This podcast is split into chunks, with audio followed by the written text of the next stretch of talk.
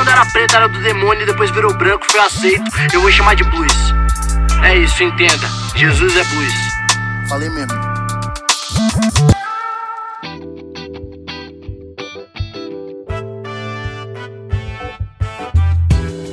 Salve, salve, meus amigos, minhas amigas, meus amigues. Como é que vocês estão? Vocês estão bem?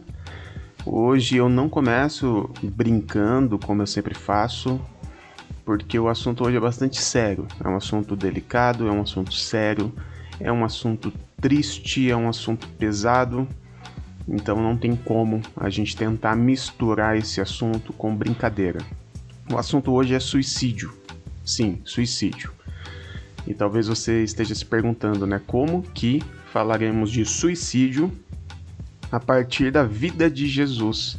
Ainda mais no momento que nós estamos aqui da vida de Jesus, que é quando ele termina a ceia. O último episódio do podcast foi Jesus terminando a ceia, indo para o Monte das Oliveiras. E da onde que a gente vai arrancar suicídio dessa conversa? Pois bem, é, acompanhe esse podcast aqui que você vai ver. Que você vai ver. Olha só, Jesus termina a ceia, né? Diz que depois de terem cantado um hino, eles saem para o Monte das Oliveiras. Só que Jesus, ao subir para o monte, ele, ele leva só três dos seus discípulos, né? O Pedro, o Tiago e o João. Esses três aparentemente eram os três melhores amigos de Jesus, né? Dos doze, Jesus tinha três ali que eram mais próximos, mais amigos, mais confidentes, né?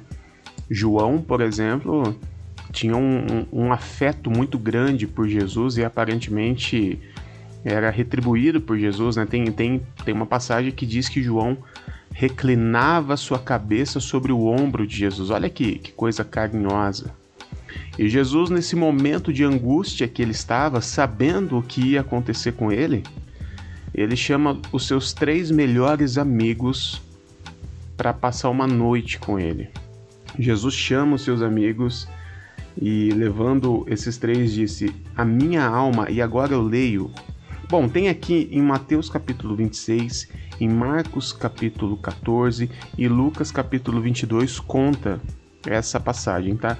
Eu leio em Mateus 26 que Jesus fala para esses três amigos: A minha alma está profundamente triste numa tristeza mortal.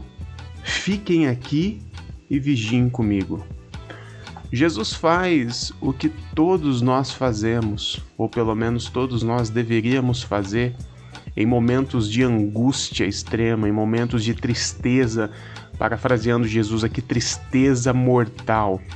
Chamar nossos amigos, chamar aquelas pessoas que nós confiamos, aquelas pessoas que, que choram com a gente. Jesus, no momento de tristeza, ele chama dos seus, os seus três melhores amigos. Se retira para um lugar é, completamente isolado e pede para que esses amigos fiquem com ele a noite toda. Olha, fiquem aqui comigo, preciso de vocês, eu conto com vocês essa noite. E é por isso que Jesus fica tão triste quando é, os três caem no sono. Jesus precisando de um ombro amigo, de uma força, e os três dormem, os três caem no sono. Eu ainda falei para vocês naquele episódio que eu conto a vida do apóstolo Pedro, que, que quando Pedro dorme e acorda, ele tinha acabado de dizer que ele ia ajudar Jesus, enfim. Ouve lá o episódio do Pedro que você vai entender ainda com mais é, é, com mais clareza essa atitude do Pedro dormindo. Mas fato é que Jesus precisava desse ombro amigo, desse, desse, de, dessa amizade acolhedora, desse conforto dos amigos agora, porque Jesus sabia tudo o que ia acontecer com ele. Ele sabia que Judas já tinha feito uma negociata lá com os, os líderes religiosos e ele sabia que os líderes religiosos entregariam ele para o Império Romano. E eles conheciam muito bem é, é, o modus operandi do Império Romano, como o Império Romano cuidava dos seus prisioneiros, como o Império torturava. Então ele sabia o que ele ia passar aquela madrugada. E a angústia de Jesus era tanta que o, que o Lucas, lá em Lucas 22, Lucas, eu não sei se você sabe disso, Lucas era um médico, né? Lucas era um médico que ficou conhecendo, nem, nem conheceu Jesus pessoalmente, né? Lucas foi o médico que cuidou do apóstolo Paulo quando o apóstolo ficou doente. E aparentemente nessas conversas com o apóstolo Paulo, ele se converteu ao Cristo e aí foi pesquisar e conhecer e escrever a biografia do Cristo. Como Lucas era médico, ele relata algo muito interessante aqui pra gente. Ele fala que no versículo 44 de Lucas 22, estando angustiado, ele orou ainda mais intensamente, e o seu suor era como gotas de sangue. Bom, Lucas era um médico, mas ele ainda não tinha a, todo o avanço que a medicina tem hoje. Essa, esse fenômeno de, de suar sangue, hoje nós sabemos, graças à medicina, que é algo chamado hematidrose, que tem a ver que quando as veias capilares se rompem, essas são vasos capilares que são muito frágeis. Quando a gente fica angustiado, numa angústia intensa, numa tristeza intensa, numa preocupação intensa, é possível, é muito raro, mas possível que esses vasos capilares se rompem e se você estiver suando, porque se você está angustiado, provavelmente você vai estar suando também, o suor vai fazer escorrer esse sangue. Então é um suor avermelhado, tá? Não, não imagine que são gotas de sangue rolando na sua cara, porque isso não acontece. Mas o suor se mistura com aquele sangue das veias dos vasos e o suor fica avermelhado. A medicina diz que isso pode acontecer se a pessoa estiver angustiada ao extremo.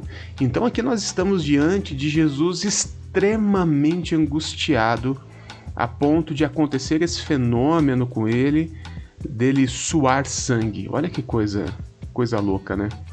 E, e, e não só Jesus já tinha dito aqui que ele estava numa angústia, numa tristeza mortal, numa tristeza mortal ou seja, a, a, tristeza que estava tomando Jesus, ela tinha o gosto da morte, ela tinha a intensidade da morte. Jesus estava querendo morrer com o tamanho da tristeza e da angústia que ele estava sentindo. E aí, você conhece o texto? Quando Jesus, dentro dessa tristeza, ele faz uma oração. Ele diz o seguinte: Pai, se for possível, afasta de mim esse cálice. E aí nós temos inúmeras interpretações para esse afasta de mim esse cálice.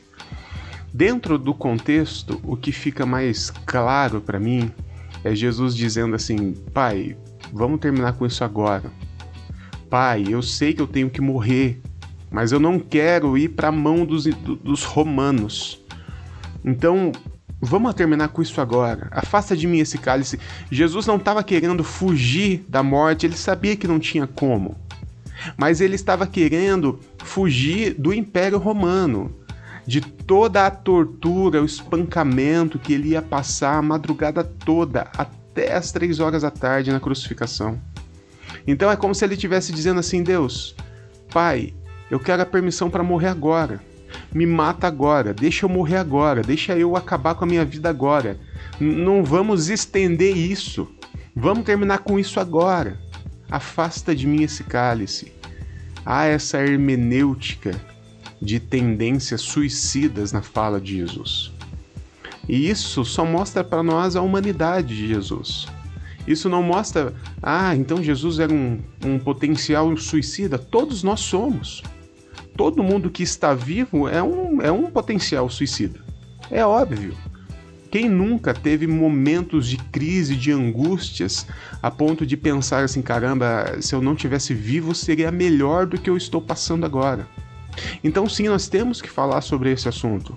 Eu não sou psicólogo, eu não sou psiquiatra, eu não tenho é, é, é, gabarito para falar disso como um profissional.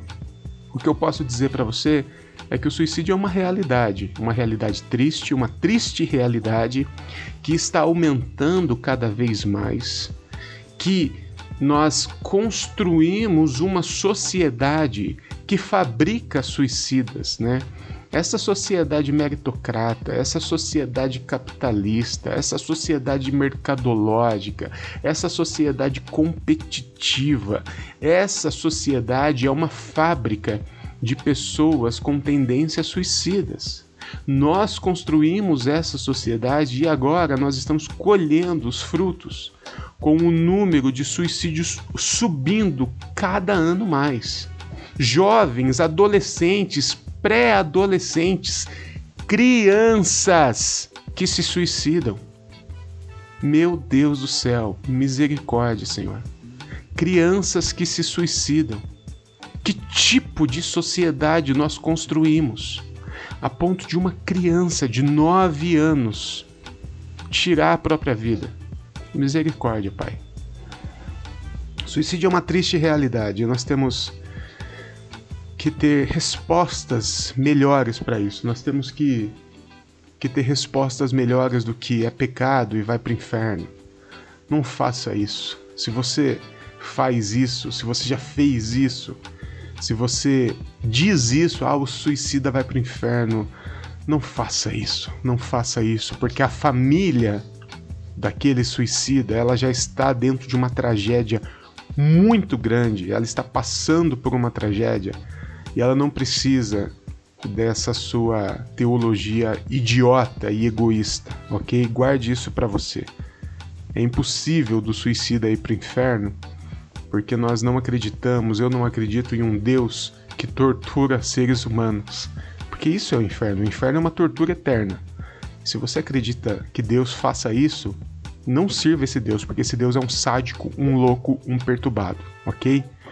O suicídio é triste, o suicídio acaba com não só a vida de quem se suicidou, mas acaba com a família. E nós, como igreja, temos apenas que dar apoio a essas pessoas que estão passando isso, né, que perderam seus entes queridos no suicídio, e nós temos que estar atentos para as pessoas que estão dando sinais de suicídio, pessoas que estão evidenciando que a vida não está valendo mais a pena.